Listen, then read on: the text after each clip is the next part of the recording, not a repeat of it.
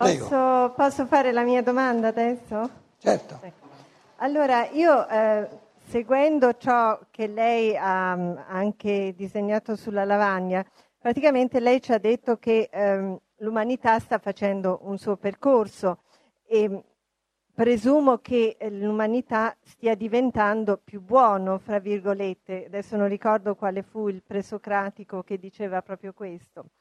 E, ehm, quindi ognuno di noi, sempre seguendo il suo pensiero, immagino che in questa evoluzione a ogni passaggio migliori eh, eh, nel cammino generale dell'umanità. E allora vorrei sapere come spiegarsi allora che lo spirito creatore di alcuni li porta a nascere come persone portatrici di male. Um, quindi lo spirito creatore crea solo la materia fisica o anche le intenzioni, i pensieri e le azioni? E che evoluzione c'è in qualcuno che nasce e porta male, che diventa un serial killer o, o, o cose peggiori? Come, come, si concilia questo? Eh, partiamo dal eh, concetto di libertà che abbiamo cercato di esprimere questa sera. Supponiamo che questa, mm, noi ci troviamo più o meno nel mezzo dell'evoluzione, siamo partiti dal mondo spirituale, sempre di più giù nel mondo della materia. Ora c'è un'evoluzione positiva di ritorno libero, individualizzato, libertà più amore, verso il mondo spirituale. E lei chiede, ma andremo a finire tutti bene? Se questa evoluzione positiva fosse necessaria, non ci sarebbe la libertà.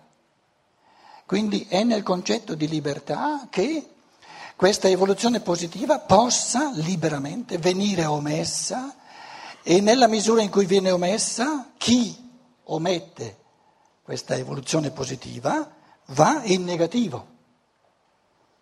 Se vogliamo, eh, il gradino più alto è il gradino dell'angelo e l'Apocalisse dice chi eh, omette questa libertà positiva ricade, però in modi diversi, a livello della bestia, dell'animale.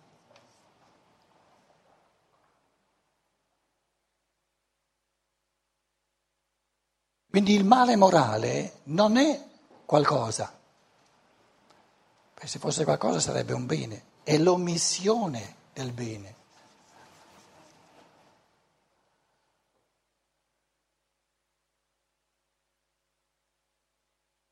E diverse volte ho spiegato, in questa omissione del bene,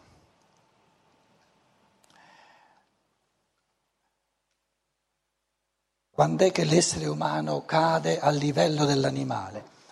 L'animale, il concetto di animale, non è che l'animale non è libero. Il concetto di animale è che l'animale non ha la facoltà della libertà. Allora ci sono due gradini. Finché l'essere umano omette il bene, omette, omette, omette, però gli resta un minimo di facoltà del bene, può sempre risalire. Quando la facoltà, la capacità, la possibilità del bene non c'è più, non ha più la possibilità di risalire.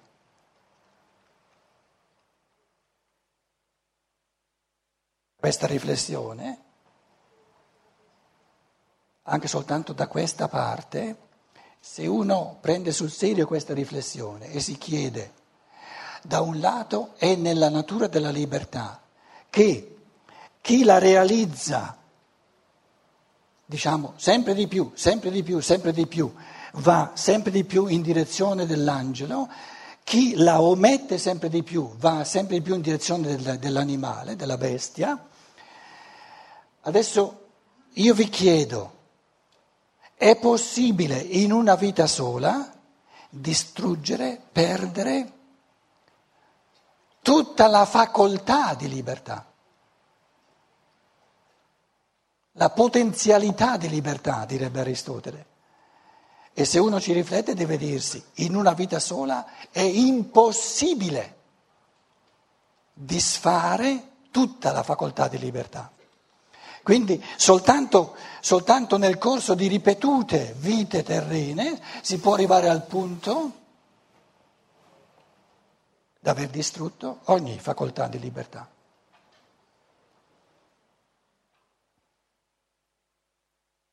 Accenno, le cose sono complesse.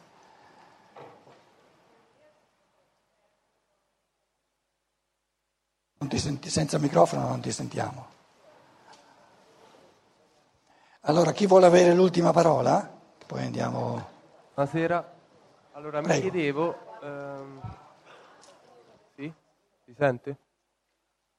Prego. Allora, mi chiedevo, lei è il nostro relatore e noi siamo il pubblico. L'unico problema è che, secondo me, eh, lei fa tutto questo sistema che a me piace. Lei fa? Non ho capito. Cioè, lei ha, mh, ci ha spiegato in questo convegno un tipo di, cioè questo sistema eh, che si può prendere per vero oppure no. Eh, però io credo probabilmente lei ha fatto, spero, un- un- un'esperienza oggettiva di questo sistema. Cioè, nel senso, come quel pupazzetto che ha disegnato, c'è l'uomo con la coscienza e l'io, ma quell'io non è solo riflesso, è pura realtà in lei, altrimenti non lo potrebbe spiegare a noi.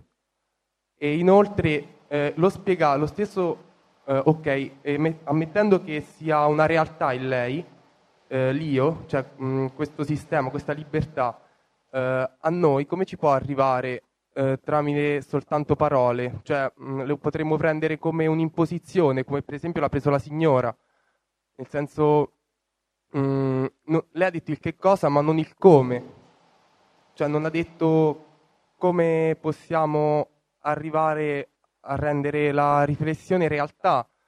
Quindi tutto questo diventa non un- un'illusione, però mm, forse un giro di parole cui non si riesce, a, cioè a cui noi non abbiamo i mezzi per arrivare.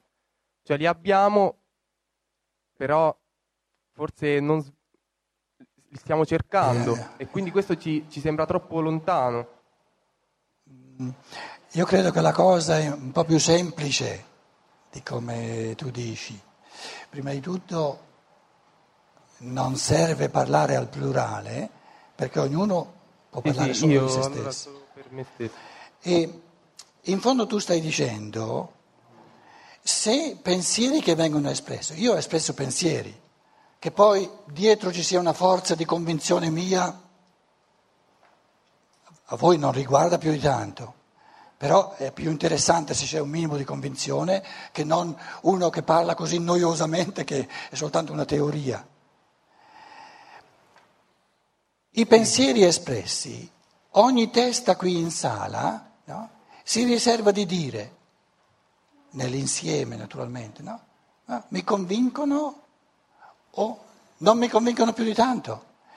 E questa, questa mm, risposta interiore va benissimo, perché è evidente, è ovvio che ognuno deve decidere per sé, indipendente da quanto sia per me eh, realtà vissuta o no, questo non riguarda nessuno. Sì, in sono d'accordo, però l'unica cosa è che ehm, facendo un sistema così, pe- pe- a- perlomeno a me, se- sembra distante, più che altro forse se si po- potessero anche trattare ehm, i metodi, il, il come arrivare all'oggettività di questo sistema, per me che ancora non ci sono arrivato, cioè il mio pensiero ci posso arrivare con il pensiero, però col pensiero posso arrivare un po' ovunque. Quello che, quello che io volevo dire era l'inizio di questo processo che tu devi fare, come dici, è il- la prima impressione che tu hai.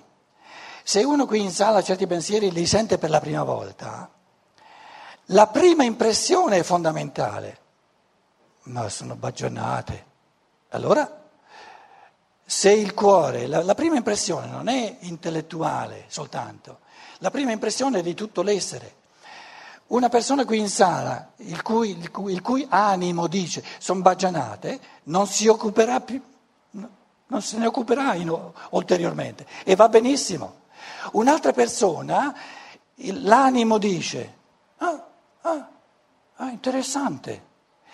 Significa che questa persona si riserva di dedicarci un pochino più tempo, magari ritorna una seconda volta. Problematico e da rintuzzare quando una persona viene e dice attento, sta attento, sta attento. Lì io mi sono fatto sentire, perché questo proprio uccide la libertà. Ma se una persona ci dice la sua reazione, va benissimo, però scusate, per noi la reazione è interessante soltanto se ci aggiunge un minimo di spiegazione perché per me è poco plausibile, perché il pensiero non mi dice più di tanto. Nel momento in cui una persona mi aggiunge un pensiero perché lei reagisce così, io posso agganciarmi a questo pensiero. Se invece una persona mi dice soltanto la, la reazione del suo animo, vabbè, ci tocca di lasciarla così com'è, ma non, no, non nasce un dialogo. Un'altra domanda sola, ehm, eh, comunque quando ha disegnato la linea, alla fine c'era un fine, che comunque credo che eh, sia il bene, mm, da quello che ho capito. Eh, quindi questa libertà che noi abbiamo è tale solo perché c'è un velo che non ci permette di vedere il fine, però non, cioè il, ha il fine che, che, è il bene, diventare angelo e non bestia. Quindi eh, guardandolo con un occhio più oggettivo, più grande, non, non esiste veramente questa libertà. Guardandolo con occhio di un angelo, non esiste la libertà dell'uomo. Non so se per, mi sono... per l'angelo. No, eh, no, nel senso con un occhio più comunque oggettivo, solo perché c'è il velo che tra una vita e l'altra non ci fa, non ci fa ricordare quello che abbiamo fatto, per esempio. Per la presenza di questo velo, allora esiste la libertà. Ma se questo velo non ci fosse, tenderemo tutti verso il bene. Cioè, non... Proposta. Una buonanotte a tutti e ci rivediamo chi ha tempo e voglia domani. Grazie comunque. Grazie a tutti. Buonanotte.